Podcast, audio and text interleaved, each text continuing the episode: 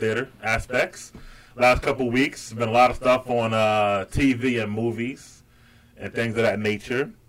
And I want to get right into it because it just happened this past weekend, and John and I want to definitely you know talk to you about this. But power, right? Power is a polarizing topic. There's people who watch it. There's people who are on all different sorts of teams. There's Team Tommy. There's Team Ghost. There's Team Tasha. It's the final season. The mid-season finale was the other day. Again, polarizing. Some people loved it. Some people hated it. A lot happened. So, before I get into my thoughts, John, what are your thoughts on the final season and that mid-season finale? Well, I would say with Power, like I've always been a fan of Power, uh, especially from the beginning. The growth of Ghost, of him trying uh, to make it out the streets and really try to make amends of what he's done in the past.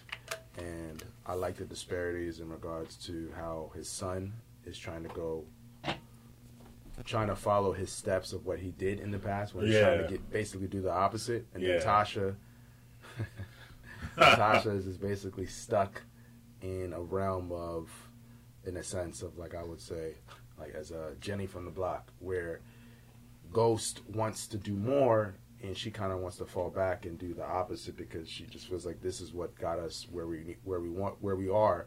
Why walk away from it? And I feel like the major thing, um, well, I say I I say the major upset. I said, I would say, with the uh, with the f- the mid season finale Mm-hmm. is the way Ghost died at the end. And- Spoiler alert. I'm Yeah. so sorry. I Uh, mean, it's all over the internet. It's, it's even on Kanan's before, uh, before you continue, Banks, I want to put an actual spoiler alert. We will be talking about spoilers with power. And just for clarification, Ghost got shot, so we're not sure if he died yet. But continue.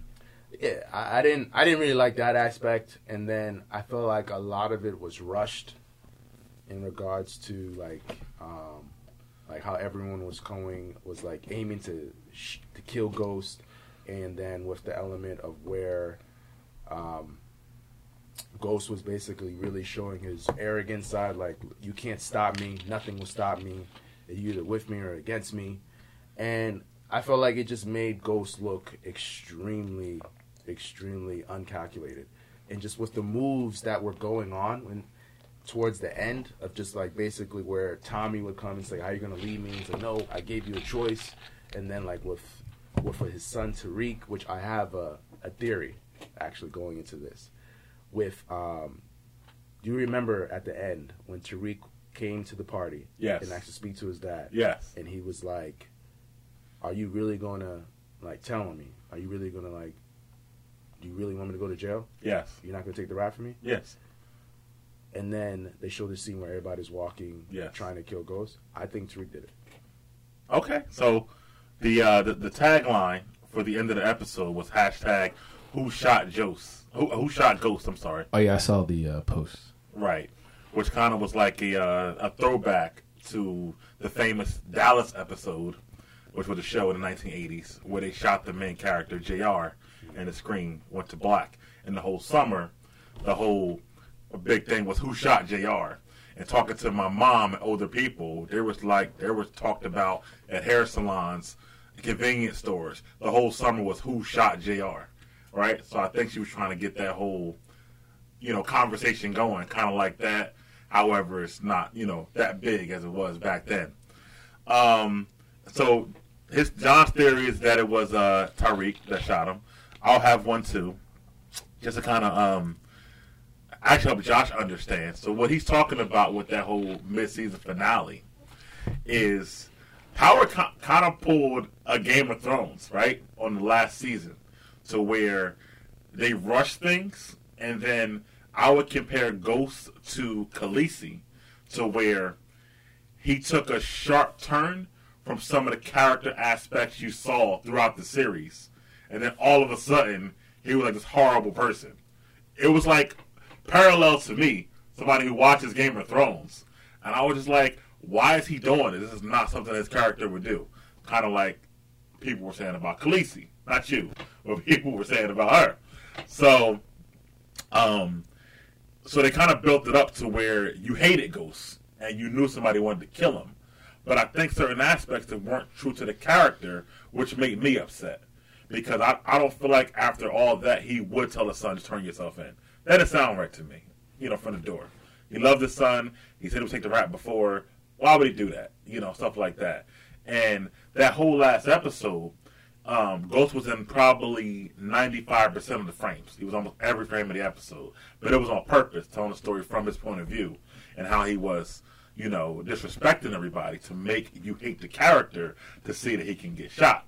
Right? It, was, it was done very, very purposeful. But as far as the whole season, I did think it was rushed uh, to this midpoint, you know, so far.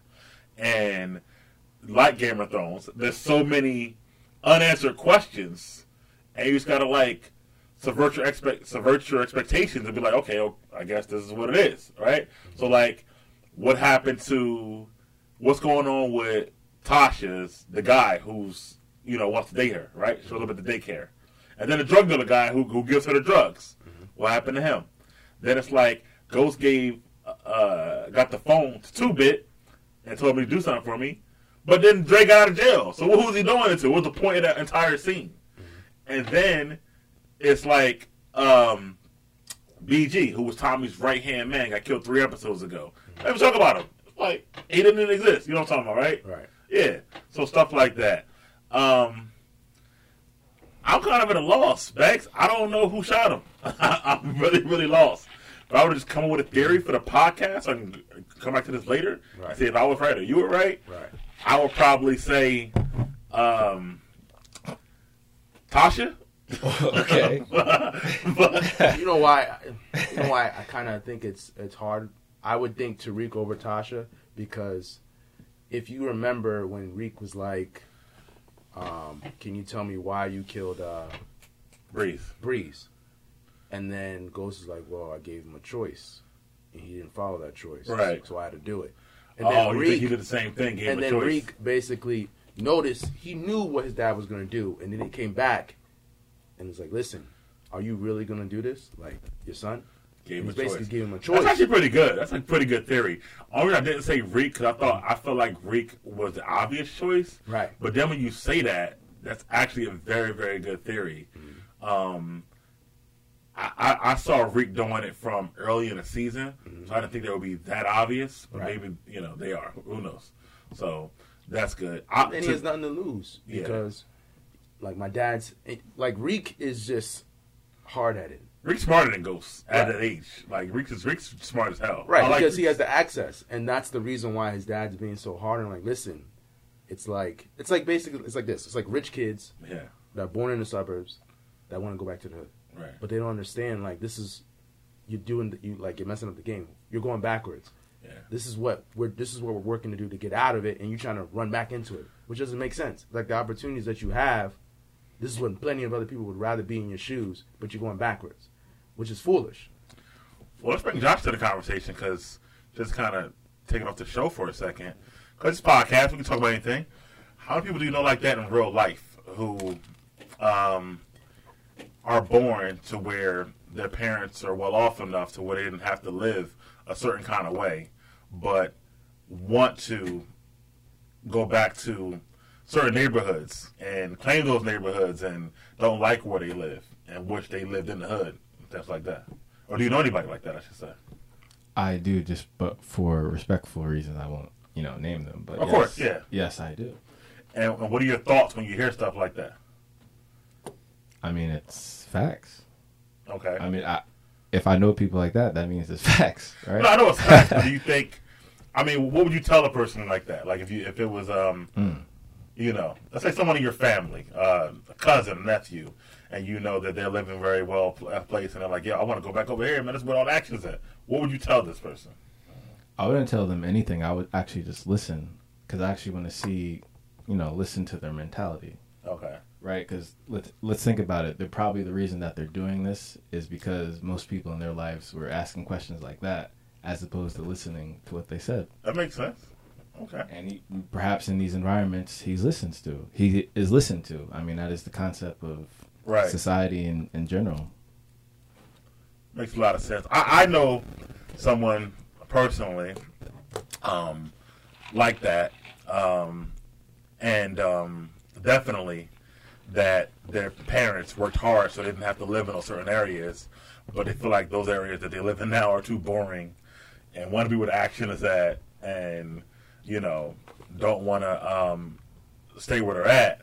And I know certain people who, even if they have family members who still live in the hood, they're like, "I won't go back." I don't, I'm not bringing my kids with me. like that, no, don't, even, don't even be there like that. You just go to my house, or, or I ain't gonna see you. Whatever. Oh, stop. because they feel like I don't want my kid to think, you know, this is a good place to be. I worked hard to get them out of there, so I understand that aspect too. But as we said before in our last episode when we talked about the N word, it's also chic within our community. So you'll see instances like that where you're adopting part of that, let's say, that, the hood culture because it's it's popular. Right. It's the same concept of It being is. chic. Yeah. Yeah, yeah. And, you know, thinking a little bit more, it's like the idea of human nature, where good versus bad, where we all have an element of being bad and having like an evil side to us, where we kind of yearn for the idea of danger. And even though you may have a good setting, that dark element is so attractive of just being able to do whatever you want, and there's like no rules or regulations, and you're just basically defying like the status quo in a sense. And then it's like it's lucrative in a sense of like okay i got this now and i could do this and i could do that. And then you watch like the gang movies and i want to be a gangster and all that.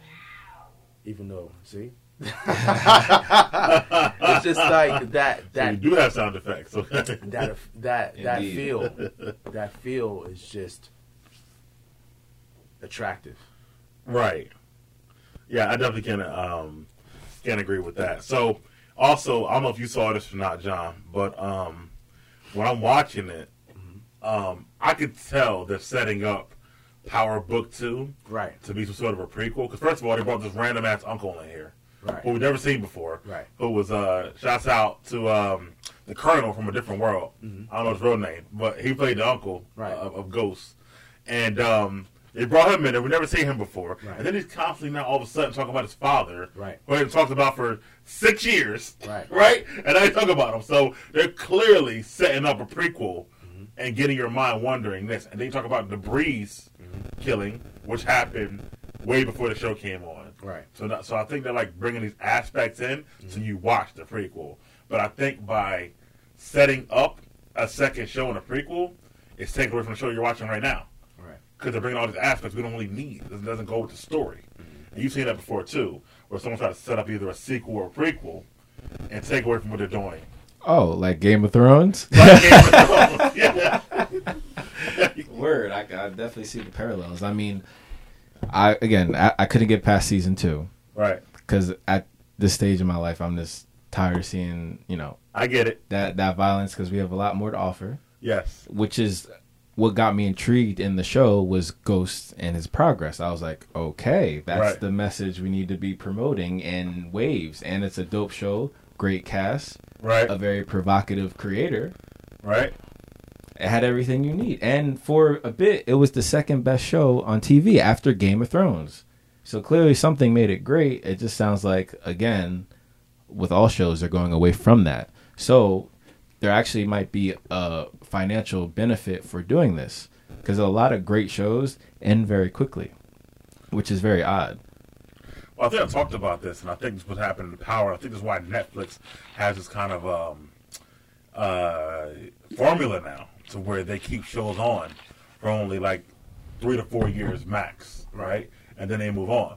They don't have to pay actors more money because the contract's already up, and then if the show's already starting to fall off or it's hard to come out more stories, mm-hmm. it's over. So it like ends at the apex, right? Its highest moment. So you're like, that was a great show with only three or four seasons. Because when you keep going, like a Game of Thrones, like a Power, whatever it is, sometimes it is hard to keep that height and keep those stories, you know, flowing. So I definitely get, you know, that kind of shortened aspect. But um the prequel, I mean, I hope it's okay, but I don't. I, I think we're really setting it up, you know. But I'm- I'm not very happy with the mid-season finale, so um, or, or the mid-season show. I, actually, I thought the mid-season finale was the worst episode of the entire series. That's how mad I was end of episode. I, I just did. I thought it was just the worst. Like I almost turned it off. Like I was Right. so upset about it. So, um, but that's power. Um, also, on the last couple weeks, I, I'm, you know, as we all know, I'm, I'm a big movie buff. I'm always at the movies. I have a limited movie pass. I've seen three movies in the last two weeks. I saw two last weekend by itself. Um, you know, ladies, if you're interested, you know. Yeah. You know, I need some partners to go to the movies with. So it's just, uh, Well, what type of movies do you like in general, Mike? Um, I actually don't. I mean, I have a specific type of movie. If you'll see by the movies I saw, I, I, I like movies that I think are going to be well written, well done, and well acted. Basically, so Even on a date? on a date, um, no, because it depends on who I'm dating. It depends on. Like I, I've dated women who are, who are deep into comic book films. You know, That I- sounds splendid. yeah, like we wore. Here's a girl I dated. You know, we wore matching uh Black Panther T-shirts to go see Black Panther. We took pictures by the billboard. We was all in there like Wakanda forever. Like, you know what I mean? Like, like all into it. But then I know girls who are like, yo, I ain't watching superhero shit. Like, it's like what I look like. So it depends on who I'm dating. Also, if you guys could do me a favor, and everyone listening and watching, take a listen to Mikhail and I's Black Panther review, and let me know what you guys think. Okay, definitely. Please. I'm definitely gonna listen to that. Give the matter of fact. So let's see. By the way, that was the first podcast I ever created. It wasn't the first like video because I did YouTube too, but it was the first podcast. Are you like giving us a caveats because it's like trash, we can say it's first trash. did it. oh, I thought it was spectacular. Okay, That's the only reason why I'm bringing it up. Believe in yourself. believe in yourself. um, yeah, so it depends on the girl I'm dating. Like, like you know, there's one some who love rom coms. You know, that's cool. We can go watch some of those. You like those, Mike? I didn't say me. I, I said there are women who like them, so I'm cool with those. But rom coms gotta have more calm than rom for me to like it. So it's gotta be funny as hell. On top of having a slight romantic aspect. So, That's right, like a Kevin That's Hart on. type movie? nah, Kevin Hart's trash. I can't. That's what it sounded like you were saying. You like for- you know trash. the, the Wedding Ringer is a good Kevin Hart movie and a good rom com. I'll give him that. But So, what kind of rom coms do you like? I mean, rom com for everybody is a romantic comedy. for People who don't know in the movie world, but um, uh, I would say stuff like you know going back to like Wedding Crashers. You know, uh, that's a rom com. Um, I, I think my favorite one is No Strings Attached. see, that's more rom than com. So I don't, I don't know about about that. I mean, if you understand what he's doing, it's comedy. I do understand. It's comedy. It's- it's- okay. and I put it in the category with Hitch Hitch is a good. Hitch is Hitch is, Hitch is phenomenal. and the pickup artist with our boy RDJ, Okay, I'm not really into the pickup artist. Molly Ringwald. But, oh yeah, yeah. You know what? Pickup artist was pretty good. Um, the breakup with Vince Vaughn. That's another. That's another one. And, and Jennifer Aniston. Um, there's a bunch of right. I mean, they have their their, their moments. Um, then you go back to, to like the newer ones. Even um, with the bridesmaids, hilarious. You know, and, and stuff like that. So it, it, if the women like that, we can do that. They want to see a dramatic movie, we can do that. Whatever, you know, I, I don't have a specific. 'cause I love all movies, so I'm the one you want to go with. And I go with everybody. On Sunday, I went with my grandmother and my mother. On Saturday, I went by myself. Like it doesn't really, you know, really matter. So I'm imagining you saw Harriet with your mother and grandmother. of course, my mother and grandmother. Now, I think we should go into that. I didn't see the movie yet. Uh, I'm a little uh, skeptical on watching it just based off the reviews. I know you watched it, so I'm curious to get an idea of what you felt based off based off what I've been seeing. I, from what I saw, it just seemed like they didn't really do a good job of explaining like the real story of Harriet Tubman, and it, they kind of commercialized it to an to an extent, Oh yeah, and it it, it kind of felt like it was a slap in the face. I, I- but you saw the movie, I don't know, but just looking at what I watched, So is this going to be spoiler this is gonna be a spoiler review because it's Harry Tubman's story. So you pretty much know the story, right? So, So- oh, it's like the Titanic. I got you. right, like I'm not really spoiling anything. You know I mean? You know what I mean? If you took That's fair. yeah, history class, you should know the you know. So, but um, so uh, so, so with Harriet, I, I enjoyed the movie first and foremost. Okay. I was entertained throughout. Entertained. Uh, you know, I never left like you know trash or whatever. Um, her real, st- I, I thought it showed aspects of the good part is it showed aspects of her as a slave before she became a person who was quote unquote free and going to free slaves herself. Right. And most of the time, when you hear about Harriet Tubman, it, a lot of time it starts at Harriet Tubman freed this amount of slaves, but you forget she was a slave herself, Right. right? So it did a good job showing that aspect of why she wanted to be free, and then because she knew the life, go back and free others. So I thought that part was really good. Um, I thought the path that she took to run from what was Maryland to Philadelphia, 100 miles, right, on feet, for weeks, barely having rations of food, if anything, uh, to get to freedom. I think they show how long that journey was. Um, was very, very well done. I think um, what I mentioned before was to me, you know, very deep because when she got to Philadelphia, a lot of the people who were there were born free. It was in the North, right? So they were already born free, even though Above the Mason Dixon line. Yes. above the Mason Dixon line, right? So they were born free. And even though they were advocates for freeing other slaves, when it became too hard or the government were was passing laws against um, uh, people freeing slaves and, and, and, and keeping and sending out bounty hunters uh, to catch people who were trying to free slaves. Right. They were kind of like, let's fall back a little bit, let's wait. And she was like, reason y'all say that because y'all haven't actually been slaves, right? So I thought I did a good job emphasizing that she kept going when the movement even wanted to stop or pause because she like, yo, I know what they're going through. So even though y'all helping, y'all y'all don't really know what they're going through, and that's an aspect I never really thought about with the whole Harry Tubman story, because I know like the help that she got, but I didn't realize people that was helping her, they already was free, so that's a different mindset, you know, right away. Um, some of the acting was overacted. Just my, my bad part of the review. I thought. I thought the lady who played Harriet had good moments and bad moments. I thought um, there's a part in the movie where she goes back to get her husband. Well, she she was free for about a year, and then she was missing her husband, and she goes back to try to free her husband. He was told by the slave masters that when they tried to catch her, she jumped off a bridge and she died, and so was the whole the, all the other slaves. So he said, I mourned you for a little bit, but I got a new wife now. So I don't know what to tell you. As a matter of fact, she's pregnant. So she had came all the way back from Philadelphia to Maryland to get him, and he had taken up a new wife. right? So she spazzed, of course. Like, what, do you mean got, you got a new wife? I thought you loved me. He's like, I love you, but they told me you died. What you want me to do? You know what I mean? At this point. So, you know, in, in this terms. So, So, I haven't seen the movie yet, but do you think that his new wife looked better than Harriet?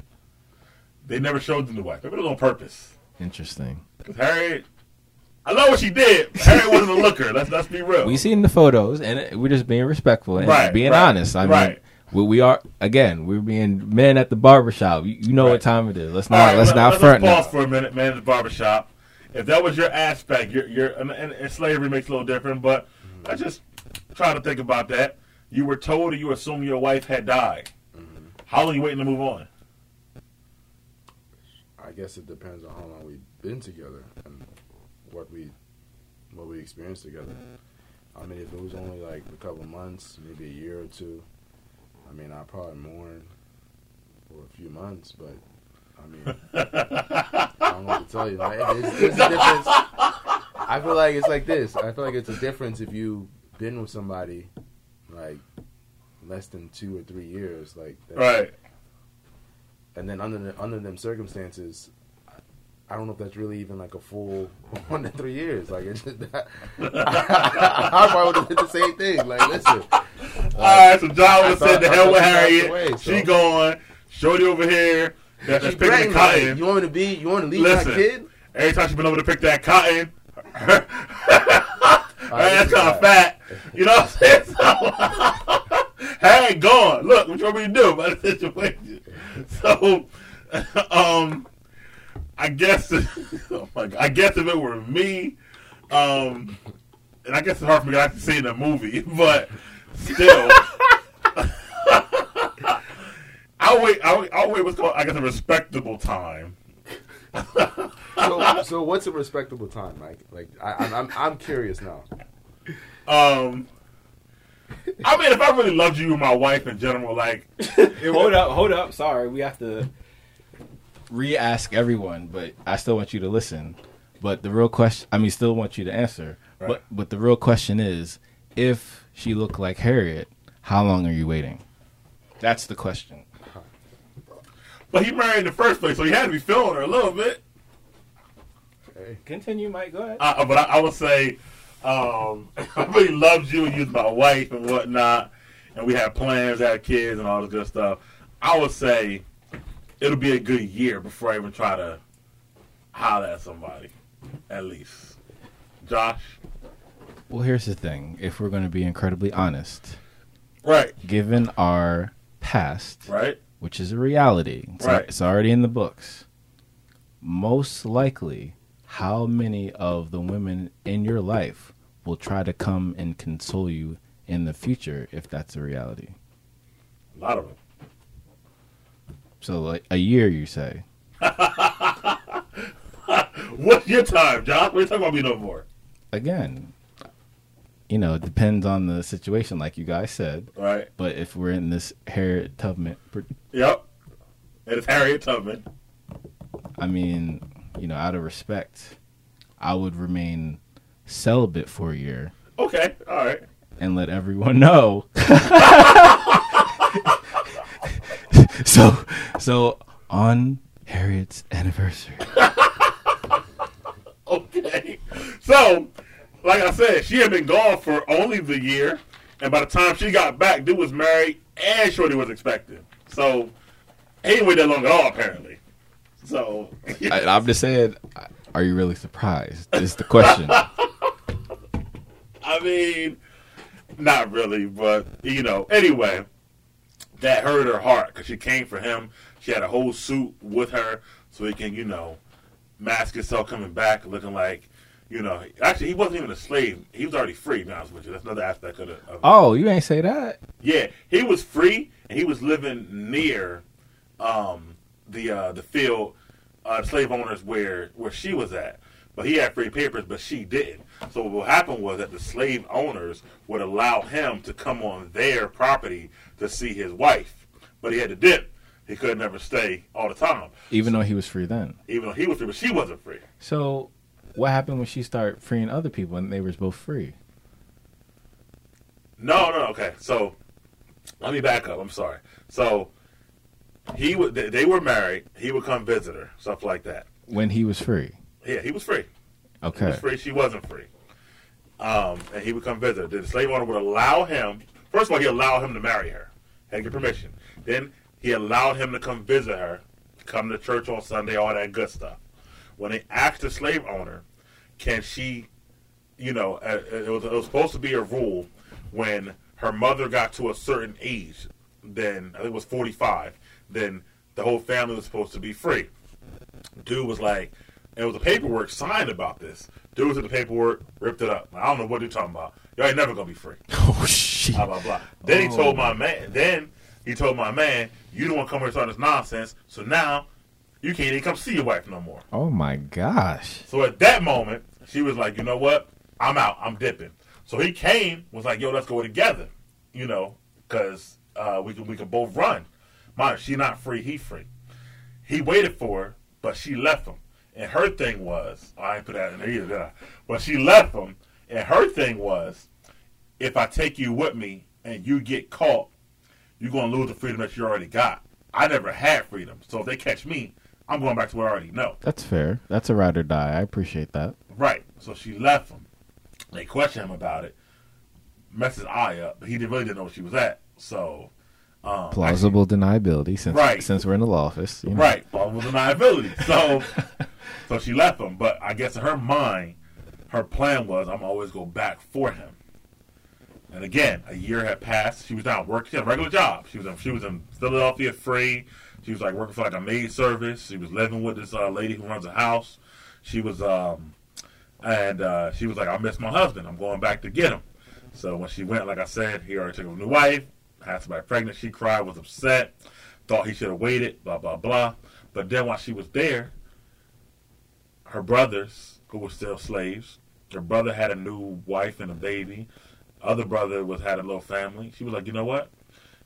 I thought my reason to come back was to get was to get my husband, but it wasn't. It was to get my family. So she left with nine slaves the first time she went. And because Harriet um, was able to, and what they always said, she was able to like literally talk to God. She knew the path to get back without getting caught. So she came back with nine slaves, none lost.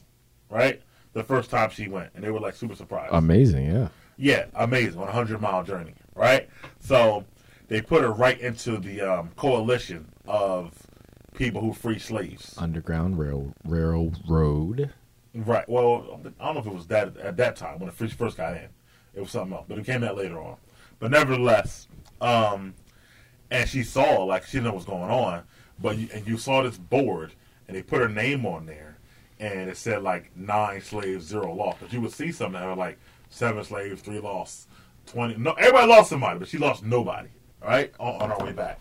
So um, so that happened, and then I'm gonna go, keep going and going because we got a lot to talk about. But she keeps freeing slaves throughout the movie over and over again, going back to the same slave um, field she worked at. The guy who was running it, he was obsessed with her because they were the same age, so they kind of grew up together. His dad died, so he took over the whole field, and He's the one who tore up the contract. he no, the dad took the contract. Ah. Then the dad died. So he was obsessed with her though. So even when somebody would see her, he would always say, "Bring her back alive, back to me." I think he kind of had a crush on her too. Jungle Fever. Yes. Right. So they probably could have shot her from a distance, but because he was like, "No, I need her alive," probably helped her a lot of times too, and whatnot. Because there was one point when a guy had her point blank range, point blank, could have shot her, and the guy shot shot him in the head. As I told you, I want her alive. oh, sh- damn. Yeah, the white dude, and, and she got away, and she had her standoff with him, movie type standoff, right? Where she's like, and I thought it was very predictable. I knew she would have an ending standoff with the guy who was her pursuer for so many years, and you know they wind up, uh, she winds up um, shooting him and leaving him to die, and then she, you know, it shows Harry kept freeing slaves. So it was tip atypical certain aspects, but I was entertained throughout, John. To answer your point. So my question to you with that movie was not just that movie, but in general. Are you at this point in your life against slave films? You don't want to see them anymore. Do you like them? Do they intrigue you? How do you feel about them overall? Um, well, I feel like with slave films, I don't really feel they're necessary. Um, I really feel like there's plenty of other stories when it comes to black culture of what we can do as opposed to us being um, oppressed and constantly having the idea of making us feel like we're smaller than uh, the majority. And I feel like what's why put so much energy into showing a reflection of the darkest moments, but not really explain everything in vivid detail, but also not give enough energy to what we done good for America and what we experienced and what we created and what we brought here as opposed to just showing what was taken from us. And I just feel like if we're going to do all these slave movies, why not show that? Showcase our other talents. How do you feel about the films in general? And I mean, personally, I don't mind, and I didn't mind the the uh, religious depictions of, let's say, the Christ story, Mhm. things like that, or Passion of the Christ. Or Exodus, or all the way back. So you know the uh, Ten Commandments, all that. Mm-hmm. I mean, even though they were uh, not, let's say, ethnically accurate, Right. but uh, they were still, you know, they were very interesting, you know, eh, forms of entertainment. So you're never going to be 100% accurate, even with films like, you know, Harriet. Right. So it's just a lot. There's a lot of liberties in the uh, the screenplay writing of these movies. So I don't agree with uh, John um, um, at all. I, I I personally like the films, of course, like any other film when it's done well, right? Doesn't matter what what, what type it is. But even Harriet, right? I left this movie like I haven't seen a slave film in quite some time, but I left the movie, and it's almost like to me, like I do know that we're progressing as a culture, as a race but sometimes we might get too comfortable. I feel like, and as a, as a culture and as a race, and sometimes they serve as a reminder to me in general as what we did go through and what we um and and how far we actually came. And it's funny because I was in the bathroom with a guy after Harriet, and he said, "You see the movie?" I said, "Yeah," and he said, "You know, Trump trying to make it like that again right now." Or whatever.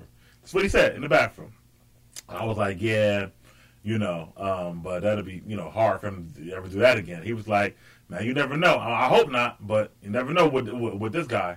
So it's amazing that to me, you know, he still thinks that's a possibility for Well- slavery to reoccur. I mean, well, maybe not slavery, but at least Jim Crow. I mean, we're kind of seeing that now.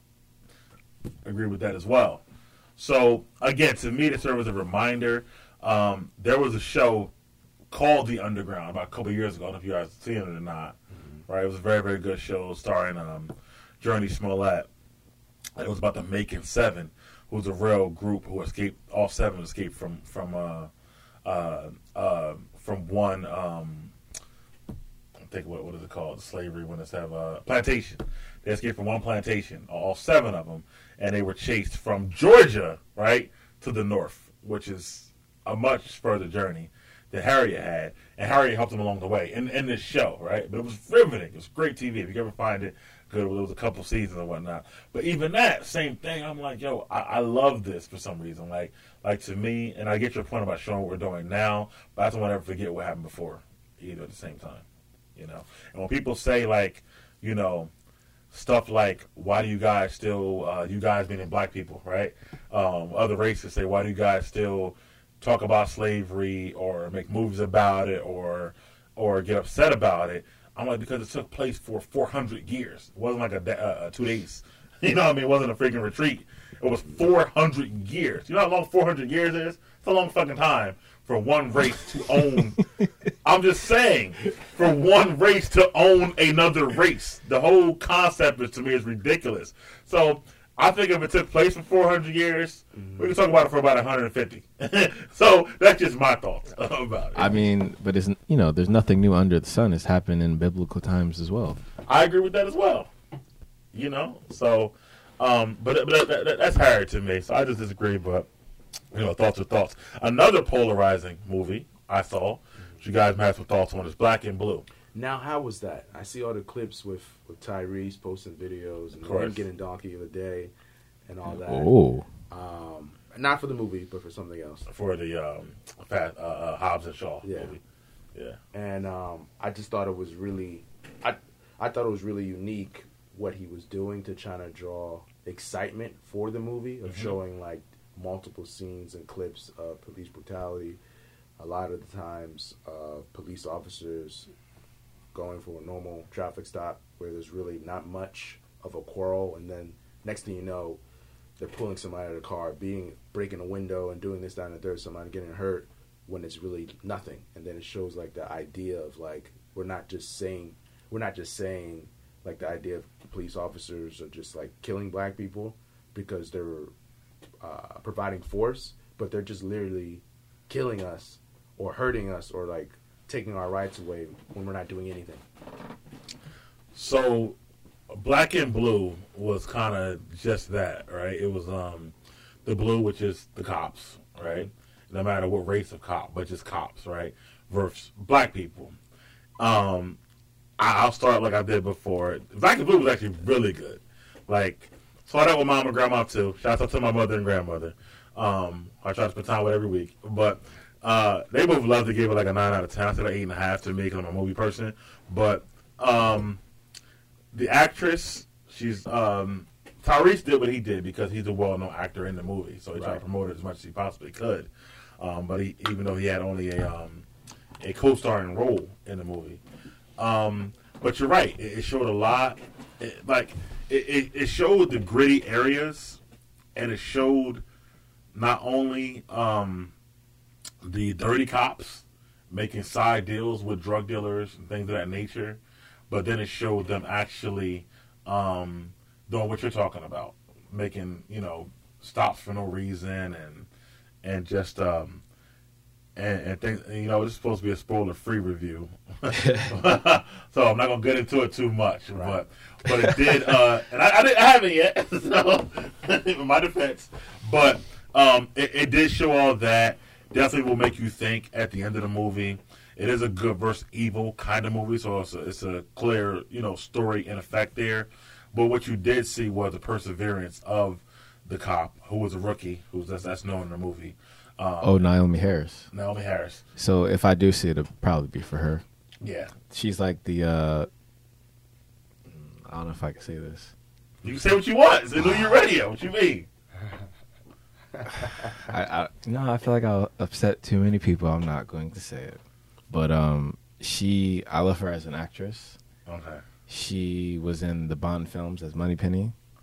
That was Money Penny. I was wondering where I knew her from. So she got like a, uh, she, she's like a, a um from Britain or something, whatnot, I guess, right? Or- Right. okay, all right, Gotcha. Yeah, okay. Oh my, oh, never mind. Okay, I remember Money Penny. She she's the for me she's like the British Taraji. Okay, that's terrific. To call me off guard for a minute, but Which is why I didn't say you know. yeah, I know you guys can handle, it, but not you know not everyone can handle that. Her so. that dress is Money Penny. Oh man, um, you, you saw Miguel, I'm just saying. Did you see? Did you see the Bond film? Like, Mike, I on. know you saw. It. Okay. and oh, we're gonna have to do a podcast about that because I, I don't think it's gonna be. good. I hope they you know knock it out the park, but I think it's gonna sink. talk about that later. Yeah. Um, but yeah, so I mean, the thought provoking is good, John. I think I, I think um, Black and Blue was well done. I mean, it's it's not a very big budget film, or neither to make a big make a lot of money as you wouldn't expect it to do. But um, for what it did, I mean, for what it was, I thought it was a really good movie. That's just me. Again, I'm keeping it spoiler free, and um, I'll tell you more off offline. But Okay. um, it's really really good. And then I'm gonna do one last one, and I'm gonna do it quickly, which was Terminator: Dark Fate. Oh, now, now, sorry to cut you off. No, no, no. Go ahead, Uh, I was actually contemplating watching this with my boy on Saturday because we weren't really doing nothing. And but then I remember like the mixed reviews I was seeing, and then like with Terminator, and then hearing like it was going to be really good, and then hearing other people saying it was trash.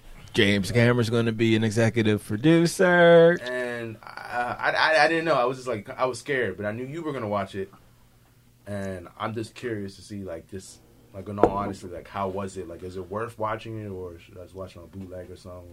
Oh my god! So you get it at the barbershop, Yeah, allegedly. You know. Hey, listen, man. DVD man was the dude of the communities back in the day, man. For the laundromats, hair stores, like it's always there. Six dollars. Um, but uh, no, Terminator: Dark Fate is the best Terminator since Terminator Two, and there's been six films, okay. and it's the sixth film. Mind you, the other three were trash, so don't get too excited in between. So Terminator was good. Terminator Two. Then it was um So it's the top three with all that trash behind. Terminator Three. Right the top okay. three. okay. You, you get what I'm saying, right? So, So all right, all right. but fair. I'm gonna give more. I'm gonna give review a little bit more. um, how did Sarah Connor do? um, Sarah Connor was good. She was the same rough, tough chick that she's been in all the well, second in this movie. Uh, I, Sarah Connor actually made the movie. I heard a lot of people say that, and I agree with her. She was great. Um, I didn't like the character of Grace, who was the new hero in the movie. Um, I didn't like her. I, I don't know. From, atti- from the trailer, her existence didn't make sense. her attitude just wasn't really good for me. Um, what I will say is, um, and not to be misogynistic, but I could tell, like, there was like hints of, like parts of like I don't know, like the Me Too movement or just the the push for women in Hollywood because Sarah Connor's in the movie, Grace is a woman who's a hero, and then the the character that the um, the villain is after is also a girl. Well, this is why I'm surprised you guys didn't like talk about the connection with that theme in all the three movies that we just talked about. This is true, and we'll get to that in one second. I just noticed that. So, um, so all three were like, you know, in the second Terminator, you had Sarah Connor, but you had her son John, and and and Terminators, you had like the men and some of the heroes, but you also still had women. It was a mix. But now there's three women who are basically the heroes of the movie, right? And then they go get a little assistance from Arnold. Arnold, matter of fact, Arnold was the best part of the movie, actually, as the T eight hundred. Then it was Sarah Connor. What they did with Arnold was great, right? So I think that was really good. Um, the villain did a good job. He wasn't as scary as the one in Terminator 2 As like, because he was actually like Terminator Two is like is like like a half like scary, half sci-fi. Like dude was actually scary as shit. Terminator Two, right? But and and if you remember that, Josh. Um, but uh, and this one he wasn't as like like like like like horrifying, but he was terrifying. That makes sense, right? So. Um, like we have nightmares about him, but you'd be scared to see him in the middle of the street. Put, put, it, put it like that. It sounds like you're describing the uh, final scene in Endgame when you have all the female superheroes line up. That's kind of what the heroes were in this movie. Um, but to answer your question, no, go see it. Like it's really, really a good movie. Um, its budget was so high, and me and Josh talking about budgets over the weekend. But its budget was so high, it won't recoup. It's going to take a loss, unfortunately, because it's such a sci-fi movie. But that's not your business, right? Your business is be entertained. Right. So, so go see the movie. It's actually a good movie. It's not a bad. It's not trash at all. Action sequences are really good. Of course, you gotta, um, you know, look at it. Some of them for like being a crazy action movie. Like this is impossible, but this is an action movie. Right. Um, but it's a good movie. I would definitely say. You know, if I were to, um, of the three movies I saw over the last two weeks, the most entertained I was was Terminator. Okay. Um, the but the best movie was Black and Blue, if that makes sense. That was probably the more thought provoking and had a lot more character build up and things of that nature. And Harriet was just like I knew the story, right? So I'm just like watching see how they put it on screen. But to Josh's point, Harriet, Terminator Dark Fate, Black and Blue, all the heroes or heroines of these movies are all women. Right? I mean, again, I didn't see any of them, but I saw the trailers. it was obvious in the trailers. Yeah. So I mean, and I'm not saying it's good or bad, but it does seem like there's a huge push for women to be heroes in these movies. And whatnot. And again, there's some great women hero movies, but sometimes it's like, can we, you know, like it's like anything else in life, right? You want to get things, you want to fix things. You don't have to go so far left that you're no longer right, mm-hmm. right? You can get, you try, try to stay down the middle if you possibly can. And that's where I think Hollywood is making a mistake sometimes by going so far left and feeling like they haven't had inclusion of women. Now women's gonna be everything. Right. Instead of like, Which is which is interesting because the opposite side of the pendulum is politics are going incredibly right, right. which is interesting. Very interesting. So those are my thoughts on the movies I've seen this weekend. Hopefully you go see some. If you do, let me know, and we can talk about it. You know, later on. Um, next thing we want to discuss and um, is uh, what's been going on in um, internet pop culture over the last couple weeks. Um, so there was a um, something that started um, about a month ago now, and it started out.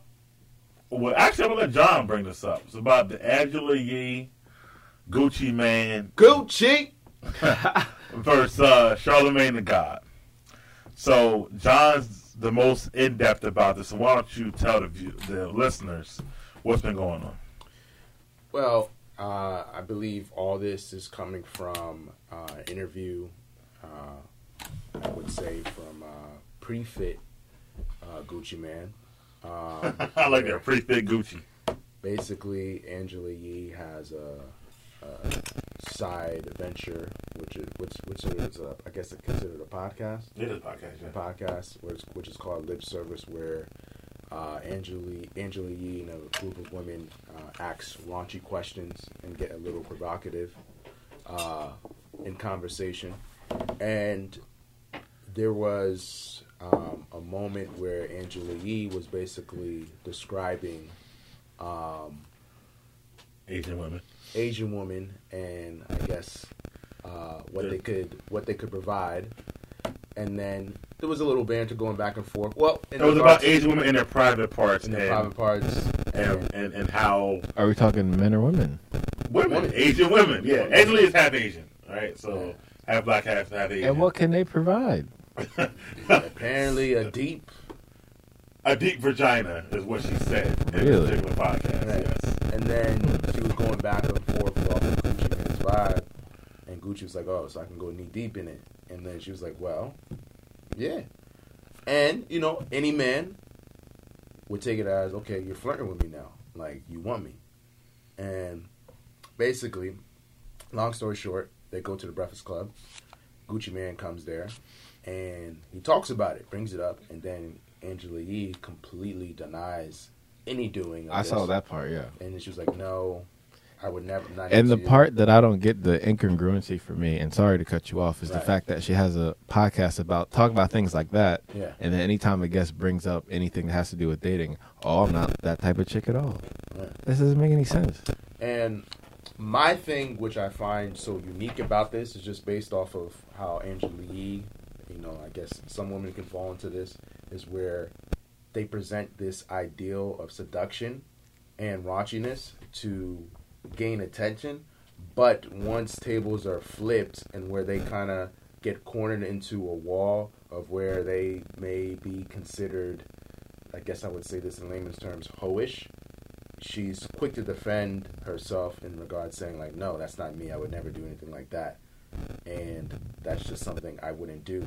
So why portray it on a on a different element, and then when somebody confronts you, which is basically what Gucci Mane's doing, you shy away from it and say, "No, no that's not me. I'm, I'm a lady. I don't do this." Blah blah blah. But then the next week, when you're on the episode, you get you start asking the same questions, if not even worse.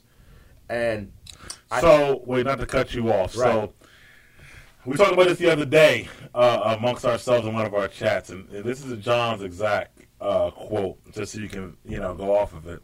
So, you said when a woman acts in hoish ways to create content and attention, but when they get called out on it, it becomes, oh, he's attacking me. I'm not a hoe. right, And you feel like that's wrong or they're wrong for acting that way? this is my thing. I think if you're going to talk in that element, then talk in it. Like, but just if somebody is going to, you know, come at you or feel what you're doing is wrong, but if you, but if you're honestly doing this just because you believe that you should do this or that you're able and willing and to speak freely, then do that. Continue to have that same energy. But if somebody is going to go off of what typical standards of being a lady and being a hoe, and when you get caught up in that parallel and to an extent, you, I feel like a lot of women may get into a point of where, okay, no, that's not really me. Why are you, why are you, why are you attacking me? Which is interesting because a lady would never use such language like that, would she? No. Which is interesting, right? So I, I want to talk about this. we- We're gonna get to the Charlamagne part later, right? Right. 'Cause That's the third part of it. So Angela versus Gucci Mane, Right. right? Because then it was a little further, right, where he was supposedly uh, banned from the Breakfast Club. Allegedly banned from the Breakfast Club because Gucci would try to go and allegedly uh, Angela Yee would say she didn't feel comfortable with him being there, and then with it being DJ Envy's show, and apparently it looks like DJ Envy and boss. Angela Yee. Well, he is the boss, Right. and Angela Yee and DJ Envy are kind of like an entity when it comes to businesses, Right. and then Charlamagne is his own entity doing his Right. own business, and he basically rolls with Angela Yee, and if Angela Yee basically states like, "I'm not comfortable," he's not going to okay it. So it's like two against two against one, where the one says okay and the other Right. two say no. So this is why he can't come. Right. And then she denies. It's like, oh, he can come. I don't know, I understand and all that. And I didn't. I just didn't like that aspect. Like, if you're going to like own up to what you're saying, Right. then own up to it. So just for context and for, for Josh, um, the initial interview on her lip service podcast Right. was a quote unquote pre fit Gucci was in 2010. He came on the Breakfast Club and talked about that interview in 2016. Post fit Gucci, as you would say. Right. And um, and that's when she denied that she wasn't flirting with him and all this stuff. And people found the uh, snippets from the show where it clearly sounds like Gucci that Man she was. it. He posted it. um, now 2019, he had a new album coming out last month, and that's when it was brought up that he was banned from the Breakfast Club. Right. Right. And now that's where it's all coming out. So, um, so my thoughts is that I mean it's like so many layers and it's good conversation. So, um, you got the quote unquote hoish ways, right? Which which John talked about, and it's like I don't know exactly what you mean by hoish ways. Like, what exactly would you term hoish ways? It's basically Like, you, you think that what she did was a hoish way? Right, because you can see how offended she was. So it's basically like this, right? You see a woman, and let's say, let's say in a hoish manner, somebody's talking about sex, and they get really, really graphic. Right. Where a lady may say it's intercourse, and they may not go into too deep into conversation, right? Right.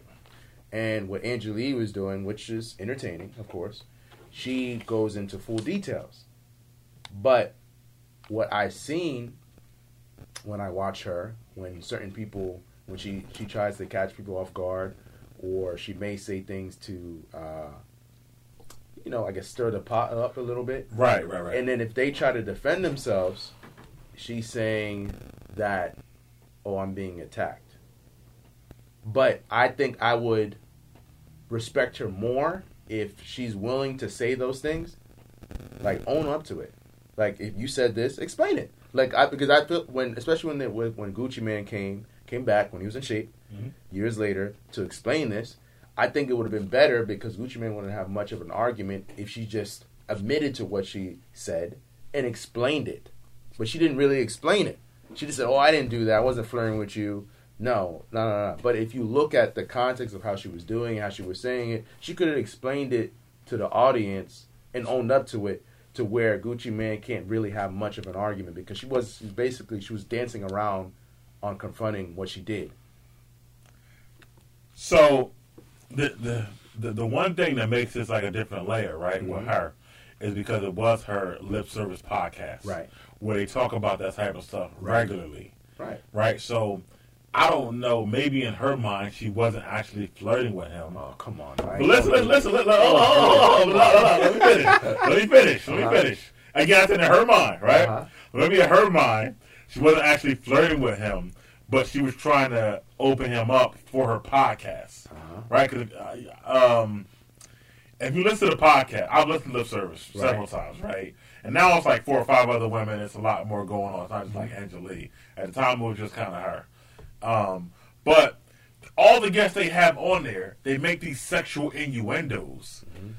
Um, but not saying they actually want to do it with them or or, or, or, or whatever, but the innuendos are there. And it can definitely be termed, be deemed as flirting. Right. But it almost sounds like they're trying to get them to open up, tell their sexual stories, Right. answer their sexual questions. So, if, Mike- if, if you heard it before, I'm saying. I, but Mike, you're kind of agreeing with what I'm saying because I'm, I'm going to tell you why.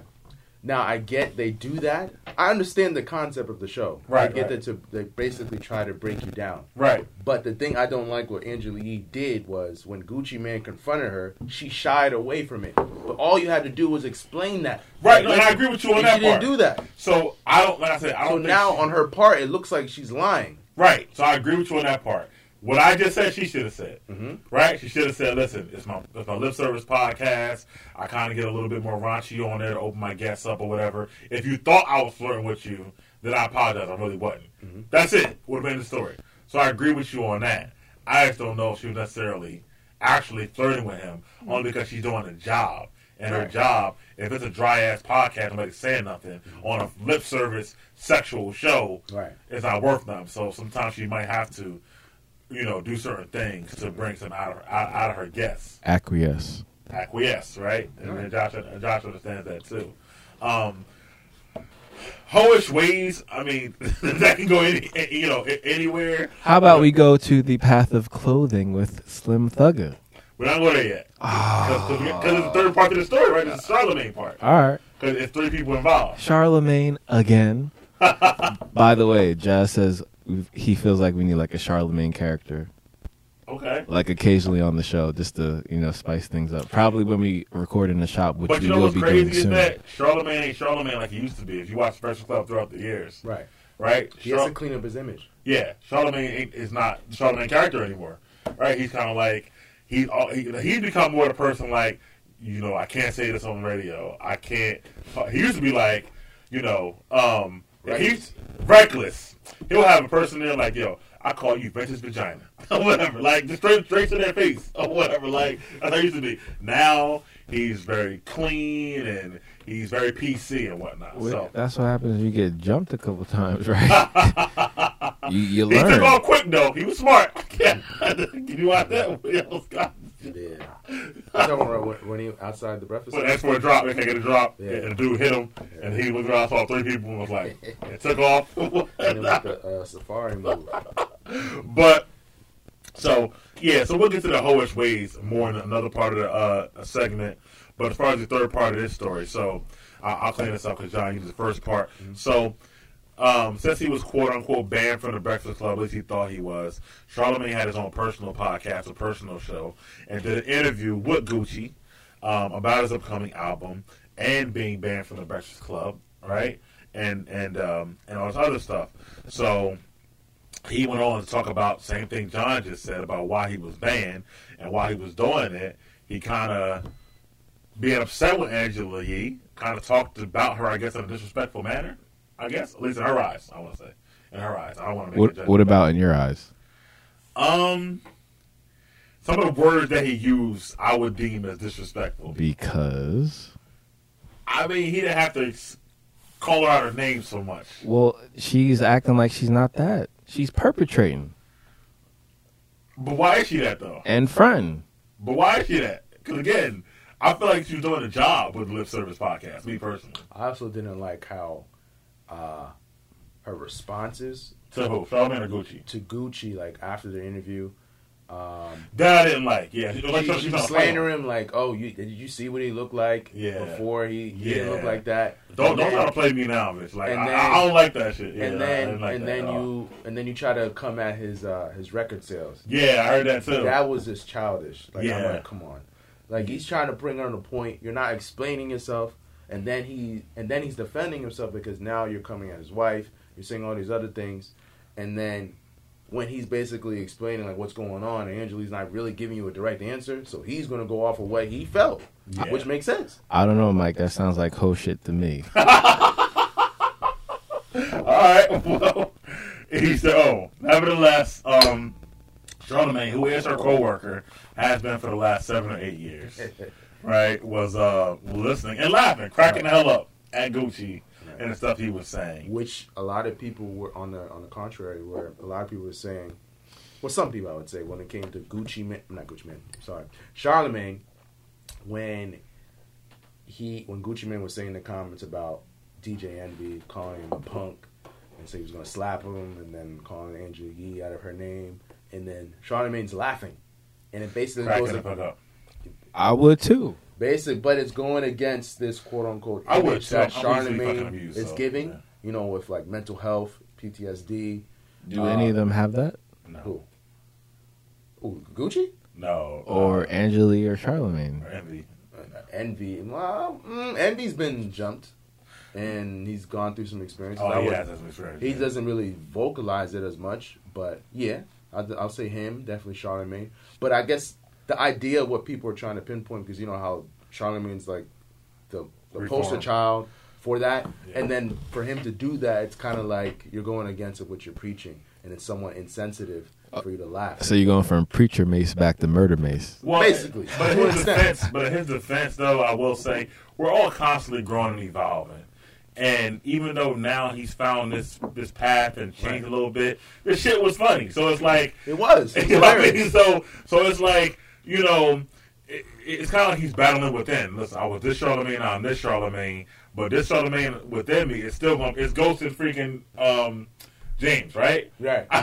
even though I'm James St. Patrick now, I'm Gold's still there, Yeah. right? And that's Charlamagne. Even though I'm this Charlamagne now, this other Charlamagne's still there. So some shit is really funny to me, I'm gonna crack the hell up, and that's what happened. So because they are coworkers, this is this is a fact, right? They are coworkers have been for seven, eight years. Angela felt like, as my coworker, instead of laughing when a person disrespected me or talking about me in a certain way, you should have been defending me. Yeah, not letting it she's it's classic overcompensation. Because again, she's going further away from the actual issue, and now she's literally pointing the finger, literally at everyone in her life, as opposed to herself for taking accountability for her decisions. So, one of the questions we have, and I'll go backwards and forward now. So, you don't think Charlamagne was wrong for laughing at the comments about her his, his coworker? Is it not congruent with his personality? For aspects of it, yes, it is congruent. Yeah, you he was? uh, You definitely think he was wrong about laughing at the. But here's the thing: how many times did Charlamagne get threatened in the studio, and Angela Yee was laughing? A whole bunch of times. And now I, I would say he has a strong argument for that. That's true. Where was all that at? And now you kind same of energy. Right, and it happens one, one time. now it's pot kettle. Come on, man! Like, are you serious? Oh yeah, and then she did go off of kind of throw some low blows like those clips I sent you when she was saying, you know, sneak distance saying like, uh, you know, when your your co-host goes on a on a, another interview and then doesn't stick up for you, Right. and then when you go back at different moments of when they clown Charlamagne for you know the patch on his face, or Right. somebody said something about him, or when he got jumped Right, in right, front of the studio and they're laughing at him. Isn't that isn't that considered insensitive too? And again, that is the double standard. Are, are we ready yet? Or- Nah, that's the same energy, I guess. But segue My I- I- goodness! I- I- we gotta finish this topic, man. Come on, fellas. We gonna get there. We will get to the meat of this I think we're giving Charlamagne way too much energy right now. We're done with Charlamagne. All right. But there is a question that lies in beneath this, right? Excellent. So the question is that should your coworker consider you a friend and are you obligated to be loyal to them in any way as a coworker? That depends. How delusional are they? Heavily delusional, I guess. I don't know. I mean, would you uh, expect um, more from your coworker? Would you expect loyalty from your coworker? I guess the question. depends on the situation, but it's one of those situations where, depending on the coworker, it could be a situation where I trust you as far as I can throw you, Right. and that it's the same way with people. So you know, it's really have you gotten the opportunity to know your coworker on the level that you would someone you would do that for. So if you've done that, you've done that. If not, I, again, like it's it's like the whole aspect of cognitive dissonance. Like you got to be self aware of everything. Right. You can't be delusional. I agree with that. What do you think about, I guess, the line between coworkers and friends and the loyalty you should have towards each one? You know, um, personally, I don't really think, especially when it comes to the workplace, and even sometimes friends, the only person you should really put the most trust in is really yourself Mm. to, begin, to begin with. And when you go within the workplace, I guess I get the idea of you, you know, creating trust within your workplace because of how many hours you put in a day with the people that are not your family, and they're kind of, in a sense, considered your family because of how much time you're spending with them.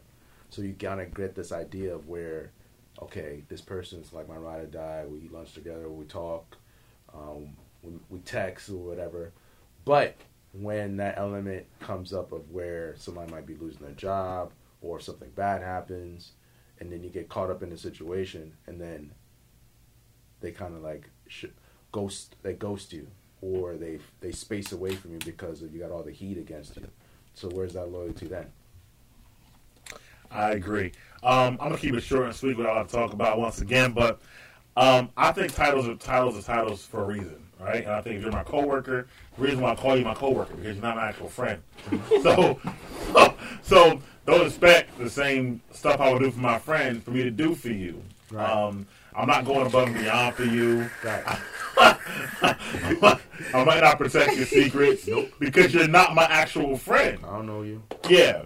Um, you might ask me for lunch money. I might, I probably won't give it to you like I would for my friends. There's a lot of things I, I just won't do for you in that business. not saying while we're at work Right. that we're not cool, Right. but you probably ain't been in my house. There's a lot of different things Right, right. that come, you know, with you being a friend. In the words of the wise man, Pucho, don't let him see you once you drive. right. You know what I'm saying? So if you're my coworker, and, and then in this instance, she even uses the term coworker, right? So I can't defend her because I thought they were friends. right. so when you use that term coworker, Angela, Mhm. unfortunately, you gave Charlamagne the license to do whatever the hell he want Yeah. because you're not friends because you call him your coworker. Right. So I'll put it to bed and say that's my thoughts on that.